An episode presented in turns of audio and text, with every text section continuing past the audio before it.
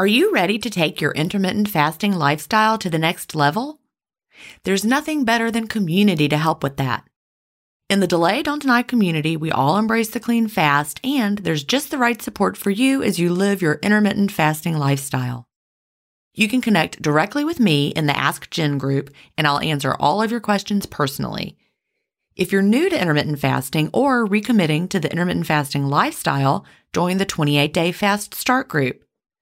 After your fast start, join us for support in the first year group.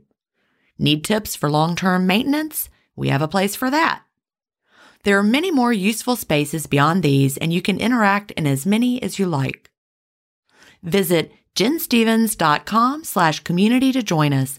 An annual membership costs just over $1 a week when you do the math. If you aren't ready to fully commit for a year, join for a month, and you can cancel at any time. If you know you'll want to stay forever, we also have a lifetime membership option available. IF is free. You don't need to join our community to fast. But if you're looking for support from a community of like-minded intermittent fasters, we're here for you at ginstephens.com/community. That's ginstephens.com/community. Achieving my long-term goals is more about creating healthy habits and less about quick fixes. And that's why I love both intermittent fasting and Daily Harvest. Tim Spector, a gut health expert and founder of Zoe, and Dr. B, gastroenterologist and author of Fiber Fueled, recommend that you aim for at least 30 unique plant foods per week. Daily Harvest helps make it easy. One of my favorite options is the sweet potato and wild rice hash harvest bowl. With Daily Harvest, I'm getting tons of plant-based options built on organic fruits and vegetables that are easy to prep and free of weird ingredients such as fillers, seed oils, and added sugars. Create healthy habits that last with Daily Harvest. For a limited time only, go to dailyharvest.com/ifstories to get $30 off your first box plus free shipping. That's dailyharvest.com/ifstories for $30 off your first box and free shipping. dailyharvest.com/ifstories. Welcome to Intermittent Fasting Stories. I'm your host, Gin Stephens, author of the New York Times bestseller, Fast Feast Repeat, as well as the book that started it all, Delay Don't Deny. I lost over 80 pounds thanks to intermittent fasting, after learning how to delay my eating rather than denying myself the delicious foods I want to eat. Now, who's ready to hear an inspirational intermittent fasting story? That's why we're here. So let's get excited to talk to today's guest.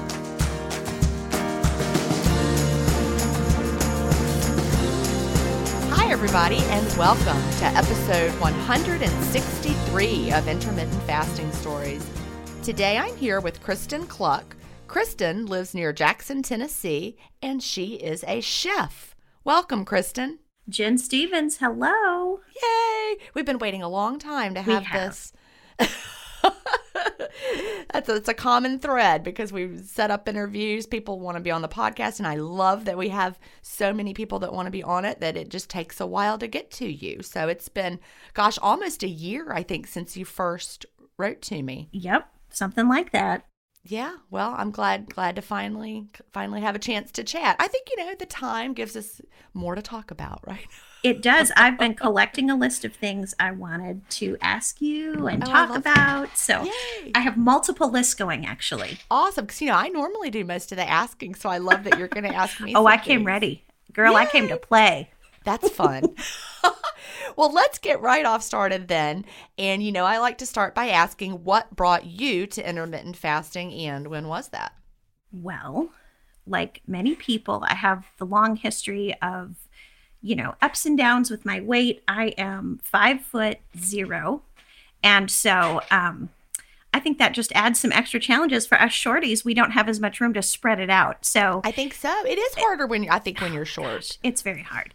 Yeah. And so ever since, I remember when I was 16, I gained a little bit of weight and I was at a school where I had to wear a uniform. And I noticed my uniform was getting tight. And I said something to my best friend and she's like, yeah, I noticed. And I was like, oh boy, thanks a lot for that. What happened to the girlfriend support there? But anyway, so I mean, really starting that young, I started noticing that I just had to be careful and think about it. And I've always loved food. Desserts are the love of my life, besides my dear husband, of course. And so I just started realizing that pretty early in. I mean, I wouldn't say my weight was out of control. Probably 30-ish was when I started thinking, oh man, I've really got to keep this under control. So, you know, just ups and downs, Weight Watchers, all the things. So I was trying to remember which year. Around New Year's, you know, you start thinking about these things. It was either 2018 or 19, probably 18. My husband and I heard about intermittent fasting, did like 3 seconds of research, and we're like, sure, let's try this. So we were doing the dirty fast with the yummy coffee in the morning. Right. And I would say for a month or two, we lost a little bit of weight. Things were going pretty well. But then without a lot of foundation, without really knowing what we were doing, without, you know, the results kind of slowed down. We kind of just gradually crept back into, they were just reasons, you know, if you don't have a good reason not to, it's easier to eat. So then. Oh, yeah. That's the story of my early days with intermittent fasting as well. Those years from 2009 to 2014, not understanding that the fast was more than just a way to eat fewer calories in your eating window. You know, I didn't understand. We didn't know. Lay people certainly didn't know. But it was the same exact thing. And fasting was hard with all that yummy coffee too, wasn't it? Made a difference. Yep. Mm-hmm. So, and I just, not knowing what I was doing, like I said, we just kind of, I guess, just gave up, you know, too many, you know, a lunch here, a breakfast there, and then pretty soon I just wasn't doing it. Right. Well, it would have been right around the time of the pandemic, you know, we weren't seeing people. And then I have a good friend that we always talk about our struggles with weight and discipline. And, you know, there's the weight matter, but there's also just personal discipline and having self-control and not being crazy. And we will struggle with sugar and that kind of thing. So she started telling me about intermittent fasting, and she told me about your book, which at that time, Delay Don't Deny, was what was available. So I bought it. She told me about it. I think I started doing it before the book even came. No, I listened to the audiobook because this was, like I said, pandemic. Right. So I was home all day. There was no lunches, breakfasts, anything. I was painting a room in my house because, you know, pandemic, what else are you going to do? And so I put the audiobook on. I listened to it. I got my whole foyer painted. I didn't eat all day. And I was like, okay, this is what I'm doing. So that was roughly March, let's just say 20th of 2020. That's when I started. And I've been going strong ever since. Awesome. You know, I think that it was such a pivotal time for so many of us, the entire 2020. You know, we all just had to reexamine what we were doing and figure out what was important to us. Right. Well, and I think for me, I'm pretty social. And so it took me a good while of doing it and really getting solid about what was going on and how it was working for me. That was really helpful for me to not have to make decisions about going to lunch with friends or anything like that, and to just establish myself in it. And then by the time things started opening back up and lunch options and so on became available, it was easy, and it was something that I knew I wanted to do. And so then once I started having lunch opportunities and stuff, I just kind of decided, you know what, I'm going to go for it. I'll just go to lunch. I don't have to eat lunch. Right. And then I realized the world isn't going to come to an end. I can still have lunch. My friends don't think it's terribly weird. They sometimes don't even notice when I'm with a group, and it's fine. And so that was a big step for me too. So realizing that you could have lunch, or that you could not eat at lunch. That I could go to lunch and sit with my friends and not eat, and that it wasn't a big deal. And that I can go to an event where there's food. I can, you know, go to the Bible study where there's snacks and just not have a snack. It's not a big deal. Right. It's true. And I remember, you know, the first time I ever went to a party and was fast, you know, I think it was when I was doing an alternate daily fasting kind of a thing. And I was like, you know, I'm at this party and I'm not going to eat. Is everybody going to think it's weird? I'm just going to drink water. And no one even noticed. Yeah, nobody noticed. They didn't ask me about it. Nope. I was holding something in my hand. That's all that they cared about. Yep. I was there. I was socializing. And nobody, I didn't even have to talk about it. Right. Yeah. So for a long time, I didn't talk with anybody about it because I'd been so, there'd just been so many things in my life. Like we moved here to West Tennessee about 6 years ago. And when we moved here, I felt like I was the heaviest I'd ever been. And we kind of moved and got settled. And then I started an elimination diet. So I'm meeting people for the first time and I'm like, oh, I don't eat wheat or dairy or eggs or nuts or soy or, you know, sure, let's have dinner together, you know. It was, yeah, I'll eat some lettuce. So. Yeah, it was, and people were so kind and gracious and, you know, we were still able to make friends in spite of it all. But I just felt like I've been down this road so many times and I just don't want to be the person who's always on some weirdo diet. Yeah, that was me. I remember being at a Christmas party and it was right after I'd read Wheat Belly. When Wheat Belly came out. Yes. And I'm like, that's got to be my problem. Yep. I'm going to go gluten-free. Yep. So I was like, I'm going gluten-free. It was like December, like I said. So I was at my school Christmas party and I'm like, hi, I'm gluten-free. And the people, the caterers, I mean, they've figured out something. But I know people were like, there's Jen on her weird thing. I actually gained weight when I went gluten-free, by the way. I know. I'm sure.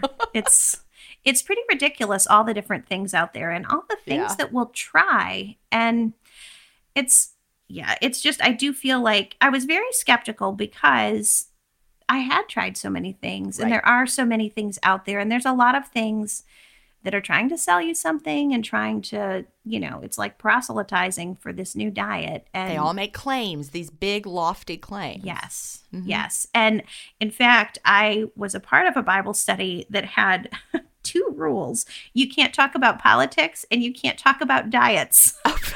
Because those were the two polarizing things. Isn't that crazy? Uh-huh. That really is. You know, I joke about in my books, you know, that it's almost like diets are a religion now. Yeah, you know, it's true. Even though I've left Facebook completely, which is a whole different story. But yeah, I'm really enjoying it. I'm still on Instagram just because I never had the pull on Instagram. You know, some people like live their whole lives like you know, with the whole Instagram. But for me, Instagram is just a thing. I can look at it. I can go. I don't feel the big pull. But because I'm on Instagram, and they've figured out that I'm, you know, in the food world, in the health world, they show me everything. Uh-huh. And it's crazy the way that people talk about, like the way, you know, they show me carnivore people who only eat meat and what they are saying. And then they show me the plant-based people that only eat plant-based. And it's just so interesting how they all seem to be so, like, religious. Yes. And the beliefs about food. Yeah. Well, it is an interesting world. I'm not on any social media at all. Well, Pinterest is my one social media. I use it. That was my sister. She only was doing Pinterest. Yep. I use it to find recipes and sewing patterns and stuff like that. That's the one I've never, I mean, I'm on it. Like I have an account, but I've never done a thing on it. I think I might have pinned two things and I was like, this is not for me. Yeah. Well, I collect stuff on it and that's it. I don't even understand how to be involved in Facebook and Instagram. But I just think that it's such a strange world of people with strong opinions, and because it's impersonal, people get really vicious with their opinions and it can get really crazy. And they post mean things. Like they'll, like somebody on one side will post like a picture of somebody on the other side and make fun of how they look. And they're like, does this look like someone who's healthy? No. And I'm like, oh my God, that's awful. That's terrible. Yeah. Well, I wrote, my husband's a writer, and we wrote an article together for a website that we know, and he told me I could only be a part of the article if I would promise not to read the comments. Right. Because he was just like, there's no good will come of it. It will be either it'll inflate your opinion of yourself or it'll totally devastate you. And neither one is good. So that was the agreement with the article. No reading the comments. That's very smart, because that it really hurts your feelings. Yeah. Well, he knows because he went through all of that himself with his work and So it's just a world that I have never wanted to enter into, but I get glimpses occasionally. I hear other people talking about what's out there, and it's just crazy. All the different things. Partly why I love Facebook. Yep, I'm sure. It's a whole lot of why. Yeah. Yes. Yeah. So when you did that elimination diet, did you find that there were certain foods that didn't work for your body? Well, yes. I know that neither wheat nor dairy are great for me, but I also found that those are not things that I'm willing to cut out of my life permanently. Right. And that the kind of effects that I get from them, I'm willing to live with within reason. And so for me, wheat just does weird, intestinal things to me, and I won't go into details.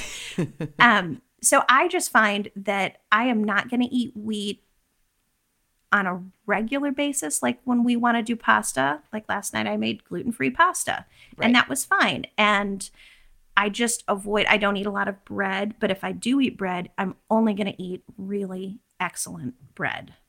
And so I'll eat really excellent bread.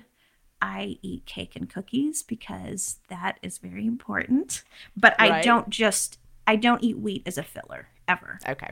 So it's really good wheat for the right reasons.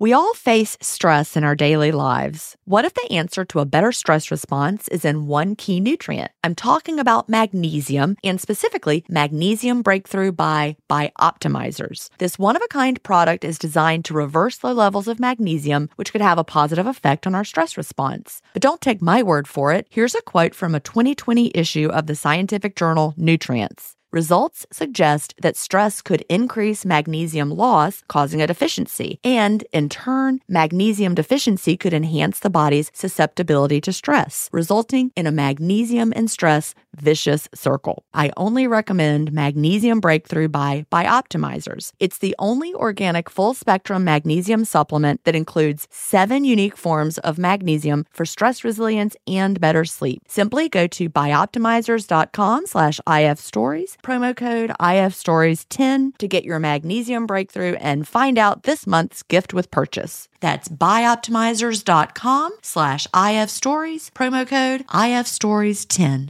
If you've been listening to my podcast for a while, you know what a fan I am of Dr. Tim Spector and the work he's doing with Zoe. I was first introduced to his work in 2015, and I've been following his research ever since. What I love most about the Zoe Science and Nutrition Podcast is that they have weekly interviews with world-leading experts who explain how their latest research can benefit your health. Recently, I was thrilled to finally meet him face-to-face as we recorded an episode for the Zoe Science and Nutrition Podcast, and this episode aired on April 11th. We had a chance to talk about the world's biggest intermittent fasting study, and I had the opportunity to explain the clean fast to Jonathan, which may explain why he didn't enjoy his prior experiences with fasting. Search for Zoe Science and Nutrition on your podcast player or on YouTube to hear the latest episode, and don't forget to look for the April 11th episode to hear me, Tim, and Jonathan talk about the world's biggest intermittent fasting study.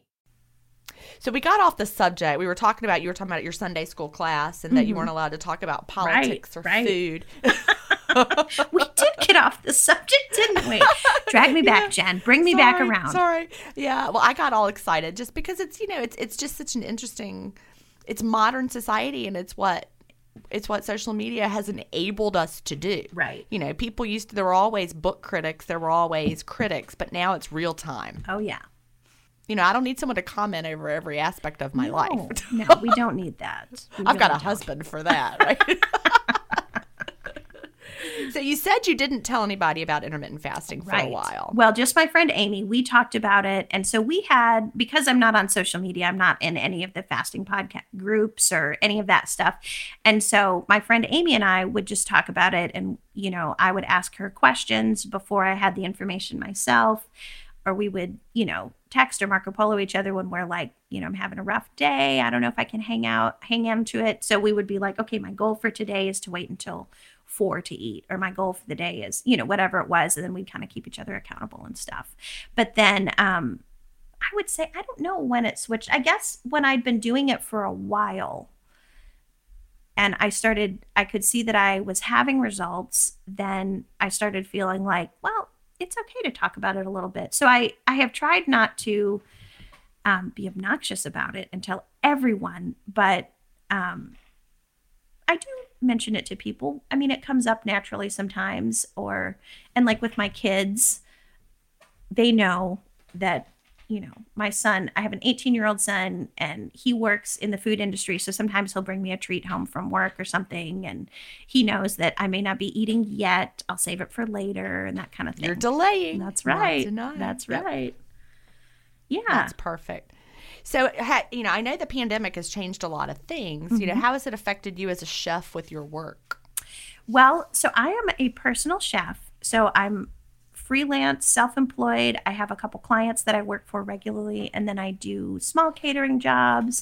I make wedding cakes, really kind Ooh. Of if you want food. And I'm in a small, not a small town, I don't know, probably a medium-sized town.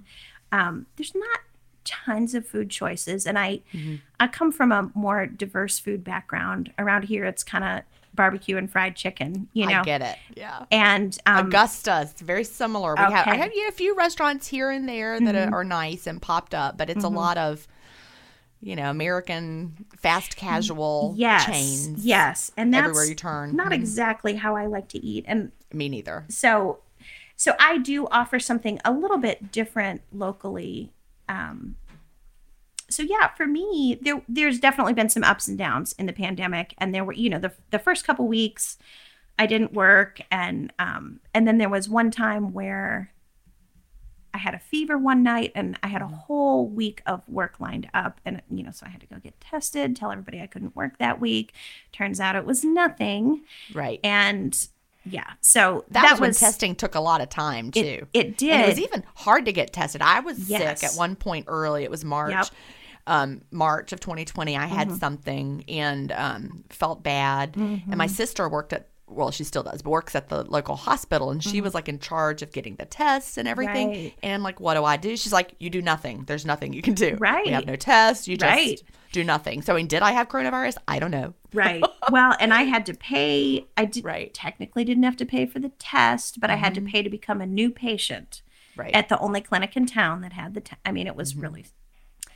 Yeah, they didn't have them at the hospital at that time. Okay. It was really early. Yeah, this was later in the summer for me. Yeah. But it turns out I just like overheated myself because once again, I was painting. I was painting in my garage and it was really hot and I just got too hot. It was okay. But I was trying to be careful and not, you know, do anything. So and then I think we had a resurge around between Thanksgiving and Christmas of new cases, and I had booked a bunch of catering stuff, and then everybody had to cancel, and that was also frustrating. But, you know, I had some moments at the beginning of the pandemic where I wasn't worried so much about the pandemic, the virus, as I was just about, it did feel a little bit like the sky was falling and everything. It did feel like that. And I had some concerns about, you know, is the whole economy going to collapse? Right. And I maybe planted a panic pandemic garden, maybe, because I was like, I'm going to be scratching the food from the soil. And so I ordered a bunch of dried beans at one point, and I've just started cooking them like this week. I know. Well, I was scared, but I was like, I better just get these beans. I got some beans, and they're so amazing, by the way. I was scared of dried beans. I always use beans in a can. Oh, it's so much better when you soak and cook your own. Yes. Yeah. But in my panic, I planted, because this is good survival food, raspberry and blueberry bushes. Ooh. Because that's what you need if you've got to survive, right? You can see how dessert is a strong priority. There you go. But they're actually doing great. My raspberries, I'm going to have to get out there and whip them into shape because they want to take over. You know, I'll take a lot of raspberries. I'll see if I can get my husband to plant me some blackberries. Blackberries are my favorite. Oh, yes. We're remodeling our backyard right now. Okay. And it looks like the moon, our whole backyard, because it's all been, you know, it needed a lot of rehabbing. It had an old pool from the 80s and old concrete that had been damaged when a tree fell on it before we bought the house, that sort of thing. Yes. So we had to start over, but I'm going to get him to plant me some things, and I think blackberries would be a good. Well, they can be a little unruly. They have a mind of their own. We got some weird parts of the yard he can put them in. Do they like shade? I think they like... half like under half. Trees. Yeah, a little. They need some sun, but you know, somebody else will be able to tell you better than me. But I think they he'll probably know because yes, you can figure it out. I just point and say I want hydrangeas, and he's like, can't do them there, can't do it. You know, he just tells me what he can't do. Yep, there you go, there you go. So, well, I'm glad that you were able to keep up with your work during the pandemic, and especially as a personal chef. That sounds great. Are there some families that you just like make meals for them? Yeah. So with my regular clients, they're families that for various reasons just don't want to cook for themselves, don't have time to cook for themselves, maybe special dietary needs. And before, I'm a self-trained chef, and I worked in a commercial kitchen for a couple years at a university. I helped get their coffee shop menu set up and did the bakes for that. And then they put me in charge of allergen-friendly foods for the cafeteria because, you know, we have students with different allergies and whatnot. So I learned a lot about, well, and of course I was doing my elimination diet myself. Right. So I learned a lot about how to cook with some limited ingredients and if you need to avoid certain things. So some of my clients have dietary needs. So I will go in and I'll cook. Usually I do about 3 meals and some sides and stuff for them. And that's basically a week's worth of food. And so I'll set up their menu and get the groceries for them. They can add whatever they want to their list and then go to their house and cook their food.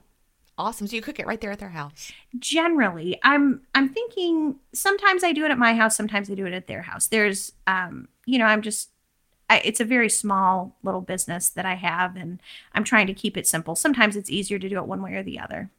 Yeah. Well, that's very cool. Yeah. I've always wondered about the life of a personal chef, especially in like a small Tennessee town. I know. Well, and it is. Small is key because, and I don't, you know, I give a day to each client. Mm-hmm. And so it's not like I can have 55 clients because I'm going to do, and I have a child in school still. So I try and get my work done while he's at school and then pick him up from school afterwards. So that's kind of my day. Yeah. That sounds great. Yeah. So, you know, you mentioned that the first time you started intermittent fasting back in 18, whenever that was, you and your husband were doing it together. How about this time? Well, this time when I started, Ted was skeptical because, you know, we tried it and it didn't work. And he is a very committed athlete. So, and last year during the pandemic, he and our boys were outside playing football every day in the heat. That's how they spent their time. He was a football player in high school and college and has, we like to call it his little disease that he's continued to play in all sorts of weird, random ways since college. And so he and the boys were out playing in the heat, and he just did not feel like he could not eat and then play. So he really didn't. And he kept saying, maybe once football season is a season, being the season that they created for themselves.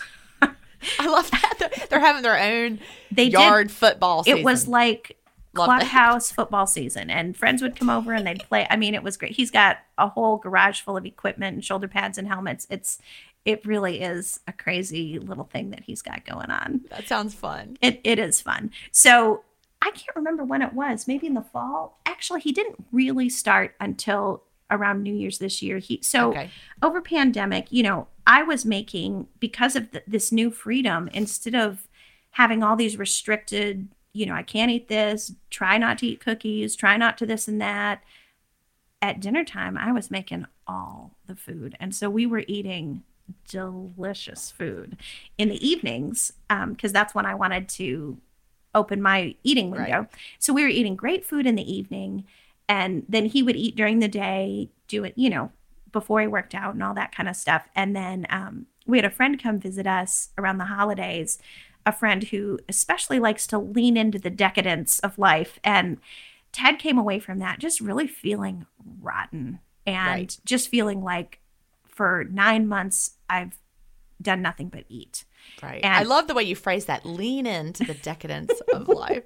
I tend to be someone who also enjoys leaning into the decadence of life. Decadence is always going to be a part of our life, which is why intermittent fasting works so well for us. That lets us lean out for a period of the day. Exactly. So I would say around January, he started fasting in earnest. And we've also found that wheat does not agree with him particularly well. So we've been trying to dial that back. And he was having some pretty significant feel bad issues. And so he started fasting, and I would say within a month, lost maybe 15 pounds. And it probably took 2 months for him to really start to feel a lot better. But he is very committed to doing it now. And his real question was, how can I work out? Can I work out in the fasted state? How is that going to make me feel? Is that going to even be possible? Because as you know, it goes against everything that everyone says. And so, but he's found that he can work out fasted. If he works out really, really, really hard, if it's really hot, then he'll have trouble. He may need to supplement with some electrolytes. Right. Has he tried that? I think some, and he's tried just doing a small snack before, or if he feels depleted, he'll do a snack afterwards and break his fast earlier than he might have planned otherwise. But I would say it's just worked really well for both of us. And he's feeling great. He looks great. Oh, yay. He's such a cutie. Yay, Ted. Yeah, good job, Ted. And y'all can't see this. Kristen is in the room with Ted. Yes. But I can't see Ted, well, but I know Kristen. He's right around the corner. Yeah. He wanted to listen. He's sweet. That's awesome. Yeah. So, and I think we've both found some, what do you call it? Non-scale. Right. Non-scale victories. Non-scale victories. I had terrible plantar fasciitis. That is gone. That's probably. We hear that all the time. Oh, I think that's the most common thing. And I'm so glad I never had that. It sounds horrible. It's just horrible pain. It is really bad. And I'm on my feet all day. Right. And so, I switched to wearing Birkenstocks, which that was a good move and I will never go back. So for a while I was like, is it the Birkenstocks? Is it the fasting? Because, no, I switched to Birkenstocks probably a year before I started fasting, and it helped a little bit, but it didn't go away until I started fasting. The fasting, yeah. Mm-hmm. And probably it might have even been 6 months before it was really gone. And then one day I was just like, wait, my feet don't hurt anymore. This is amazing. That's awesome. So that's been great. What else are let's see, I wrote it down. Let me see. I've had some other things too. I used to have this really weird eczema thing. It might be connected to wheat too, but I think that's gone. I discovered about 20 years ago that I'm allergic to cats, which is maybe the saddest thing in the world because I love cats. Sad. It's very sad. Well, when we moved to Tennessee, we decided that we could try an outdoor cat. And maybe that wouldn't give my allergies problems. It still did. I did do a weird treatment at a chiropractor that has helped my allergies, but I really think fasting has been a part of it too. Fasting made a huge difference on my allergies. Okay. Well, fun fact, I'm allergic to one of our cats. Oh my. He's got different fur. Interesting. I didn't know that was possible. Well, it is. I'm not allergic to the but this one cat of ours, he's got the thickest fur you've ever seen. We joke that he's like a Russian cat, from Siberia. I don't know. Funny. He's got the glossiest, thickest coat. If you start brushing him, you could brush out hair forever and never stop. But his fur gives me trouble, but the others don't. That is funny. Well, we actually have an indoor cat now. Yay! And she is beautiful, long-haired. She's just the delight of our entire house. Loves her so very much. And I don't have any trouble with that. That's wonderful. I had started noticing some skin tags. Yuck. Yep. That's a sign of insulin resistance. Well, I'm pretty sure that insulin resistance was a thing. I hate going to the doctor. Mm-hmm. And I know this is not something that I would recommend necessarily for people, but I just avoid it as much as possible. And I only go if I'm absolutely desperate. So I hadn't done a lot of the testing and all of those kind of things, but I'm pretty sure I was insulin resistant. Oh, yeah. So I didn't have tests that said that I was either, but I'm pretty sure I was. Yes. Well, and I tend to carry weight in my belly area. Also a sign. Uh-huh. Yeah, I know. So my skin tags, they weren't terrible, but I had noticed a few. I actually had a couple on my neck where my seatbelt would rub against them. And then one day I was just like, oh, they're gone. So that's kind of nice. That's a sign your body's healing. Yes. So it's just been really great. And of course, there's the energy thing. I had wondered if I was going to end up being having narcolepsy because every day when I would drive my son home from school at like 2:30 or 3. It was all I could do to drive the 10 minutes from school home. I would think I was going to fall asleep at the wheel. There was just something about that time. I've always been a morning person. And when I was in college, I scheduled my classes around an afternoon nap. That's so funny. Because I knew I had to have that nap. I stayed up late, I got up early, and I napped. And that is still my preferred schedule. But I don't feel that same insane urge to sleep in the afternoon. I have a lot more energy, and that's been great. It really. I remember that period of time I would have to have that afternoon latte. Well, yes, that too. So I'm just going with this, Jen. So here's my struggles. Okay. It's really not hunger that I struggle with particularly, but I struggle with habits. Right. And, so I've been doing this at this time, maybe 14 months. So longer than 21 days, which is what they say it takes to break a habit, much longer than that, but not years and years. Mm-hmm. And I still struggle. Like, I'll drive by Starbucks in the afternoon and I'll think, oh, that sounds good. Yeah. Because I do drink my coffee black in the morning. Occasionally, during my eating window, I'll have a treat coffee. And a treat coffee, of course, has sugar and some kind of yummy flavor, cream or whatever. But the habit of having a treat that's food in the middle of the day has been really hard for me to overcome. And I don't, except on special occasions, like on vacation or whatever. But that has been really hard for me to get past the mindset of wanting a treat outside of my window. Yeah. It took me a long time to get to that point of being okay with saying no to the treat that my mind was calling for. Yes. And not feeling like I was depriving myself. Right. Yeah. There was a period of time, and it was I think after I got to my goal. Mm-hmm. And, every other, quote, diet, of course, intermittent fasting is not a diet. It's not what you're eating. It's when you're eating. So, but whenever I had dieted and gotten to a goal weight that I was able to maintain for 2 minutes, I always gained it back and every time stopped doing it. But with intermittent fasting, the realization, the time that I finally lost the weight and got to my goal and have stayed there, I had that little bit of resentment for, I really am going to have to do this forever. Mm-hmm. That was, right around 2015, 2016, maybe even into 2017, that resentment, like I said, that was there, that I was going to, quote, have to do it forever. Right. So it really took a lot of mental work for me. And it was when I switched, I flipped that switch in my brain to, intermittent fasting is actually something I'm doing now. I'm doing it for the health benefits. Mm-hmm. And the fasting time is doing something important and not just weight maintenance. I had to disconnect it from weight maintenance because otherwise you're like, well, I could have this. I'm not going to gain any weight. And you start slipping it in.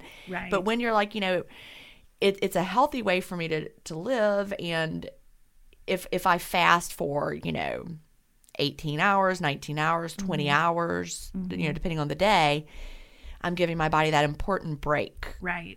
And when I really made that shift of, okay, I'm not doing this because I, quote, have to just to maintain my weight. I'm doing this because I want to age well. Right. I want to, be mentally sharp. Yep. Yeah, that becomes more important as we get a little older, doesn't it? It does. Now that I'm on the other side of menopause officially. Oh, boy. Yeah.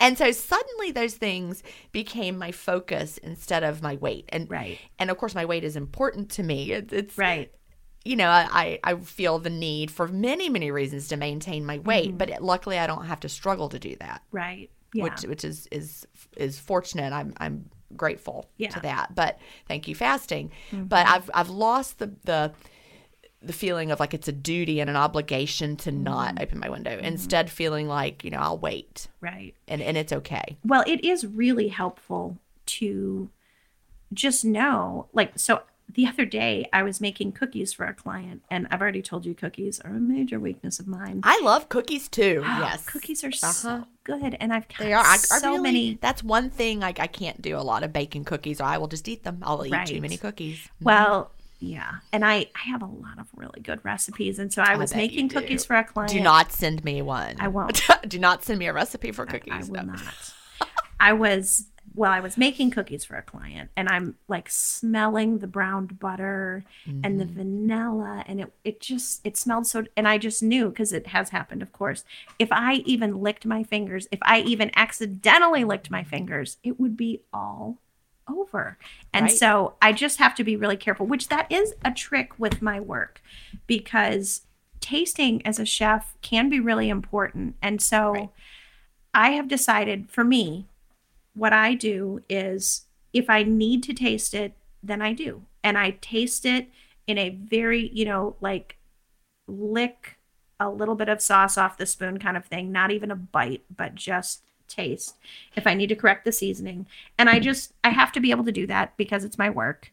And if I do have to taste something, I usually try and take a drink of water or coffee right afterwards, hoping... Right. That there's maybe not much of a maybe it'll trick my mind into thinking that it didn't actually have anything. But there have been a few times when I've tasted and then tasted some more and then tasted some more, and I'm like, and now your window's open. I just blew it. Yep, the window's open, and here we go. But you know what?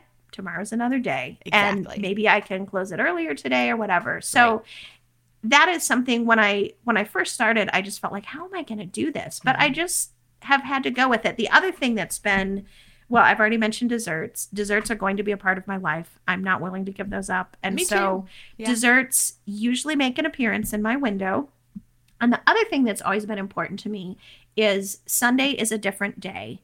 And I usually break my fast earlier on Sunday because we almost always have a group of people over on Sunday after church for brunch. And I make a big meal, and people come over and we eat and we hang out, and it's wonderful.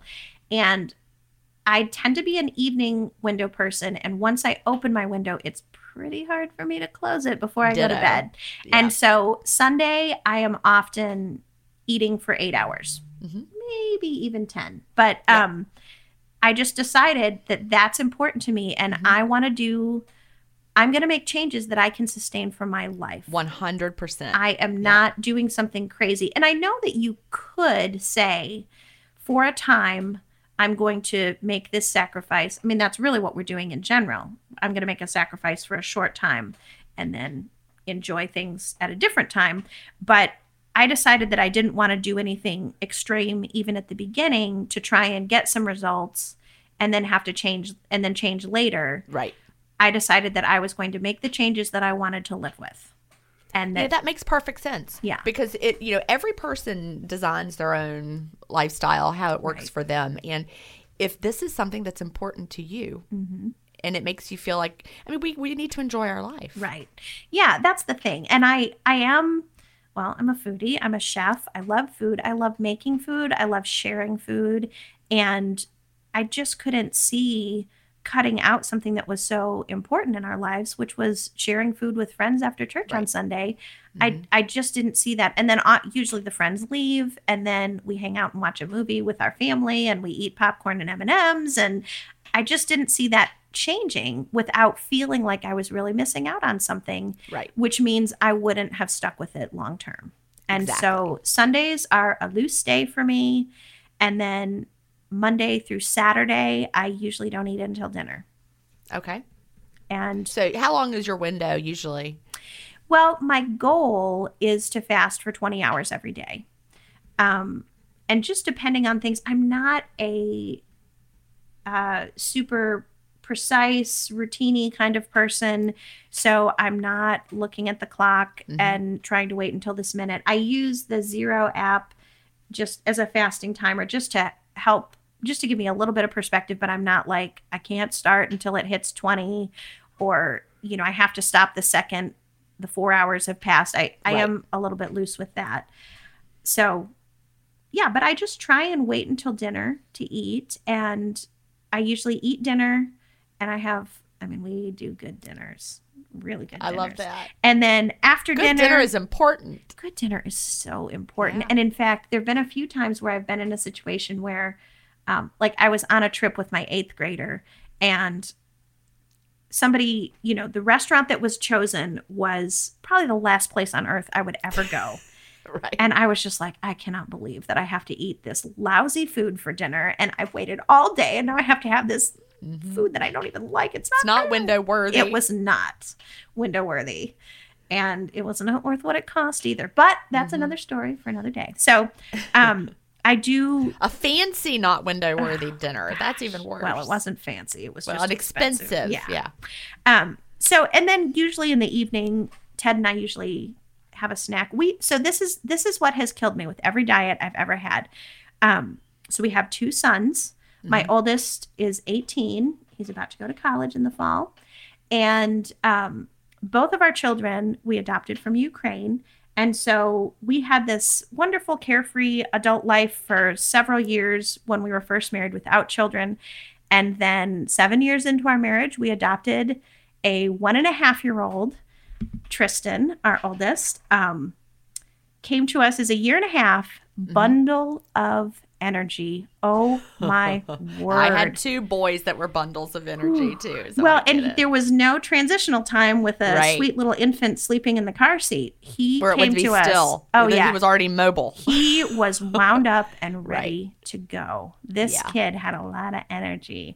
And so it was like a marathon and a race to get through the day, chasing him down. And then we would put him in his bed at 7:00 and we would collapse on the couch. And we're like, oh, now we can live. It. Yes, we did it. And so we would celebrate with decadence. Yeah, and it was usually some kind of treat or snack. So that is a habit that has been going on for a long time. And every time I would try a diet, I would do great all day. Mm-hmm.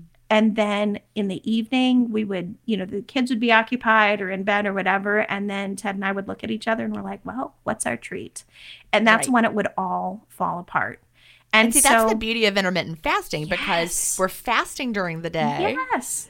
Then we open our window and it's, you know. The excess and decadence can begin. So that is another thing that I struggle with is I don't have a real super strong satiety signal. Yeah. And so I still have to be mindful of the fact that just because I've fasted all day doesn't mean I need to eat 5 cookies. Like 2 cookies is fine. And that's a good spot to stop. Just, again, discipline and self-control. So I think I'm still learning that how to enjoy. And this, I think there is just a sense of celebration and decadence at the end of every day that I really want, that feels like freedom and enjoyment and relaxation, but yet not going overboard. So I do have to work on that. It's 3:00 somewhere. Time for a My Mochi ice cream snack. My Mochi ice cream is cool, creamy scoops of premium ice cream wrapped in sweet, pillowy dough. And get this, all of My Mochi's fabulous flavors like strawberry, mango, double chocolate, and cookies and cream are only around 80 calories per piece. Talk about a guilt-free, indulgent experience. Each box of My Mochi ice cream has 6 perfectly portioned, gluten-free mochis that are great for grab-and-go. So feel good while curbing your afternoon cravings or the midnight munchies. Yeah, you know who you are with the joyfully chill sensation of My Mochi ice cream.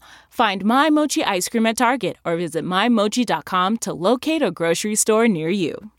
Looking to instantly upgrade your Mother's Day gift from typical to meaningful? Shop Etsy. Get up to 30% off well-crafted and personalized gifts from participating shops until May 12th. This year, embrace your creative side. You know, the side your mom gave you. And shop Etsy for custom jewelry, style pieces, home decor, and extra special items she'll adore. Need something original and affordable for Mother's Day? Etsy has it. Shop until May 12th for up to 30% off gifts for mom. Terms apply. And I just want to put in a word about the satiety signal. I do have a really strong satiety signal, but I'm still great at ignoring it. Well, you know, people think I have it all together. I'm Gin Stephens. No. But last night, for example, I just ignored the I've had enough signal, which is and leaned into the decadence. Yeah. And I'm not sorry. Yeah. And at the other side of it, I'm like, I really probably shouldn't have had that. Right. I didn't really need it, but it was good. Yeah. And it's okay. Right. Well, and when there is really good food and plenty of it, it can be hard to stop. And so I'm trying to learn how to think of food a little bit differently. There's enough, there's good food. I can always have what I want during my window. I don't have to think of it as quick, gobble it down before it's gone. I can always make more, or, there's another day and other things to have. So I'm trying to get better at that, but it really has been so helpful for me because of that evening mentality of relaxing. And it's just such a wonderful part of my day. I work hard, I've got energy, I'm focused throughout the day. And then once, usually 6 o'clock or so, 6:30, it's dinner time and we start cooking. And I usually don't really even eat much until we actually sit down with the meal. And then we sit down, we eat, we enjoy, I'm relaxed, I'm starting to get sleepy, and then a little snack later, and then off to bed. And then the window is closed and we start again. It's great. Yeah, I close my window. I mean, I usually do not snack much through the evening, but if I were hungry again before bed, I would eat again. Mm-hmm. Well, usually it's some kind of going to bed hungry. Yeah, it's dinner, and then usually 2 hours later, it's some kind of treat, a dessert or something. Mm-hmm. So I have had a little bit of trouble. I've tried doing a longer fast, I guess, alternate day fasting. Yep. Except I haven't wanted to do it every, every other day or anything. Right. That has been hard for me. So I have lost about 20 pounds, and that's great. I think I would be helped to lose a little bit more. And by a little bit more, probably 20 more would actually be good for me. I'm just so happy with where I'm at now, because not only have I lost 20 pounds, but there was a lot around my middle, and that is the part that has flattened out quite a bit. Now, there's still a few little lumps and bumps, and we can stand to that's just the female body, right? To slim down a little more. But so I probably lost 15 pounds pretty quickly, and then slowly a little bit more, to the point where even it's like, did that actually happen? Am I really? But I've also reshaped some, because I've gone down in pant size. Well, even that's a little bit hard to say. At least one size, maybe two.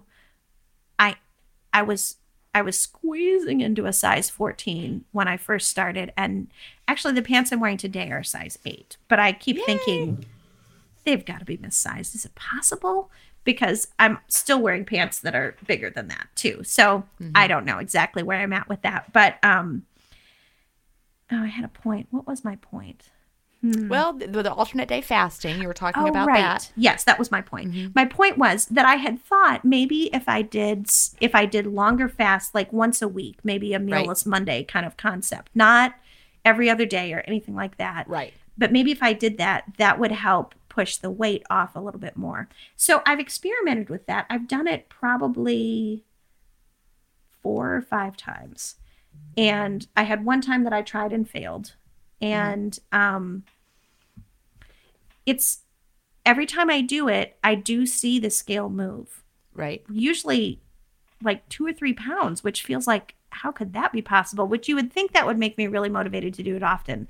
But I do well all day. And then I even get past dinner, and then I get to about 8 o'clock, and that desire, not even so much hunger, but just for food as a treat, as a comfort, really kicks in. So the times that I've done it successfully have been times that Ted has been away at night.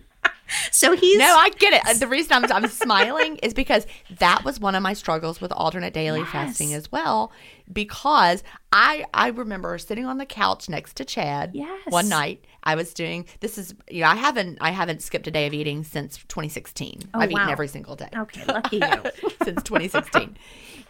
But I remember I was doing it, and I'm sitting on the couch. He's eating tortilla chips and salsa, and I wanted to throat punch him. Oh. Yeah. I mean, you know, I just wanted to right. Again, wasn't because I was hungry. It was because he was having this eating experience, right. and I wanted to have an eating experience. I want to have a treat. And so it is really tricky. So I actually did, well, okay, tell me what you think about this. I wanted to do an all-day fast on Wednesday, just a few days ago. Okay. I knew Ted had a meeting out of town that night, and I knew he wouldn't be back until late, and I thought maybe I can make it. But then I was listening to one of your podcasts, and it was talking about alternate day fasting and how on the off day you could still have a small meal of the down day. Yeah, the down day, like 500 meal. Calories. And so when he got home, he wanted to have a snack because he'd had, you know, some hipster meal that wasn't enough food for him.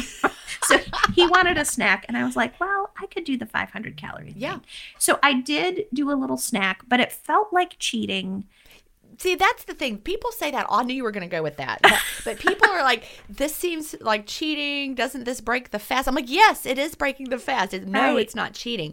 You know, the research on alternate day fasting was with 500 calorie down days. I mean, they've done some with 0 calorie days as well, where people fast straight through, like for 36 hours. Mm-hmm. But the initial research on alternate day fasting was with 500 calorie down days. Okay. And, so it's not cheating. It's not it's not fasting once you eat, obviously, but it's not less than or lesser or you know, like I have to choose this because I'm not strong enough to do the other. It's none of those. It's a legitimate way of structuring alternate daily fasting. Okay, you know, some people call it a crutch. It's not a crutch. Right. It's a well-researched way of doing alternate day fasting. Okay. And again, the best, you said this earlier, I'm going to say your own advice back to you. Okay.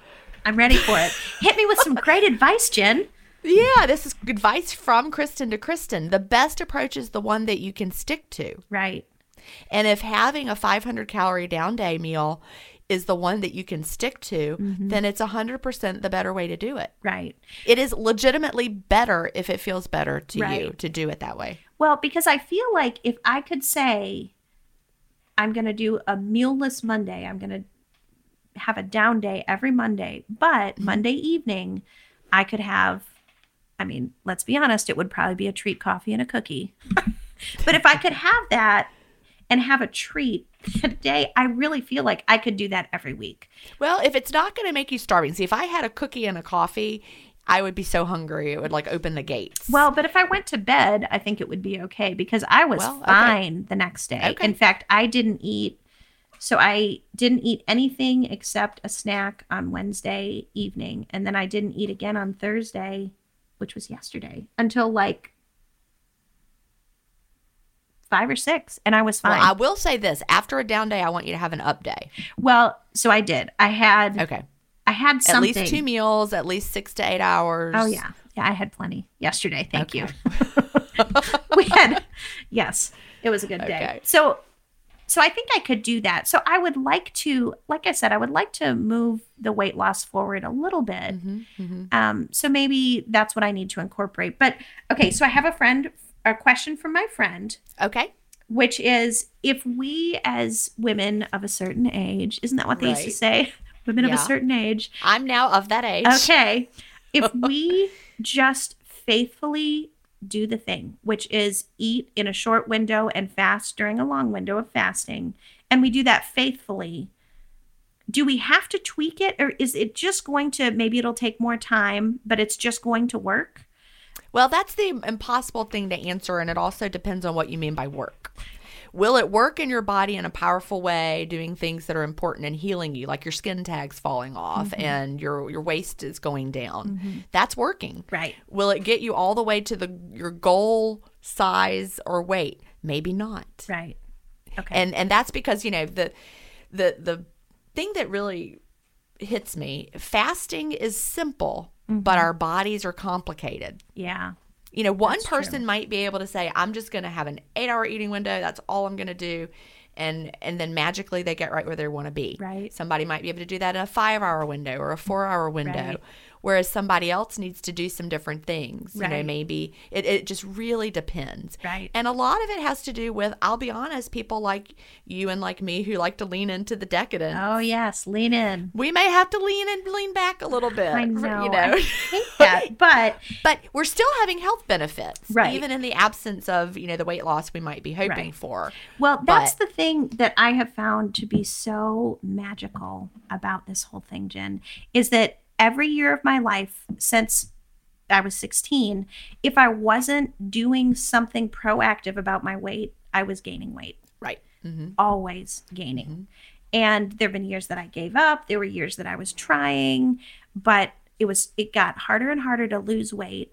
And weight gain was just the norm. And so exactly. for the last year. Oh, we can relate to that. Mm-hmm. Gosh. So for the last year, I have lost 20 pounds. Now, would I have liked to have lost more? Yes. I've heard some stories where people are losing, you know, 50, 80 pounds in a year. And I know. Yeah, that's not me. But mm-hmm. if I factor in the fact that every year I would gain 5 or even 10 pounds in a year, and I've lost 20. And even though I haven't lost a lot in the last few months, I've had some ups and downs with some different things that have come in and made changes. But I haven't gained. I have not gained weight. And that is shocking. And I feel like that's I could do this forever. And right. in fact, you know, after the holidays, after we went on spring break, we took a fun trip this year, our whole family. And, you know, I was not living by all of the fasting principles on those trips. And then we got back and I was looking forward to getting back on it, which I can for sure say there was never a time that I was like, I can't wait to start counting Weight Watchers points again. Right. But we're ready to get back to fasting because it feels so much better. It does. It feels really good. And sure, there are those moments where I want the treat. Donuts have been something that it's been hard to give up, but you know, because they're mostly in the morning and I don't usually eat in the morning. But if I really, really want a donut, I can save it for later. You can. And then I usually find that later I actually want dinner and something a sensible meal and real good food. Well, we are almost out of time. Yes, so really in a very short period of time, what would you tell someone just starting off with intermittent fasting, or what do you wish you knew when you first started? Well, I think the idea of accepting the fact that the first couple weeks may be really difficult and not giving up. And then also the idea of picking something that you can live with for the rest of your life. So many other diets, you feel like I'm going to do this thing and it's going to be terrible, but I won't have to do it forever. And if you can think of things that you don't mind doing forever, and just make it a part of your life, it really is so easy. And I have found, like I said, that I look forward to getting back on track when I do take a little break because we have family in town. And shocking how much they want to eat, Jen. Oh, I know. Every 3 hours. Me. I'm like, what? What's for lunch, Chris? How can you possibly? Really? I know. I just made you breakfast. Really? And you ate it. I know. The frequent eaters. Yeah. Yes, it is that crazy. That used to be us. Yep. Well, Kristin, thank you so much for being here today, and send me an email. Let me know how it goes with your alternate daily fasting or meal-less, but with a small meal. Yes. Day. Okay, I will do that. Definitely. Thank you so much for having me, Jen. It's been great to talk to you. Thank you. Do you have an intermittent fasting story to tell? Email me at jen@intermittentfastingstories.com, and I'll add you to the lineup. That's GIN@intermittentfastingstories.com. The world wants to hear your story. That's it for today. Remember, I may have a doctorate, but I'm not a medical doctor. So don't use anything you hear on this podcast as a substitute for medical advice. Please always check with your doctor or healthcare provider if you have medical questions. I'll talk to you next week, Fasting Family, where we will hear another inspiring story. Have a great week and fast on.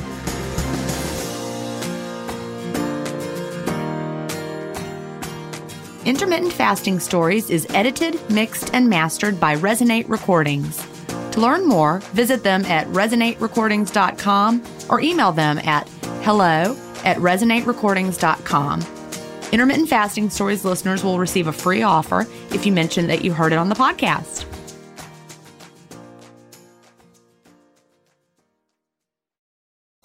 For more than 2 centuries, the White House has been the stage for some of the most dramatic scenes in American history.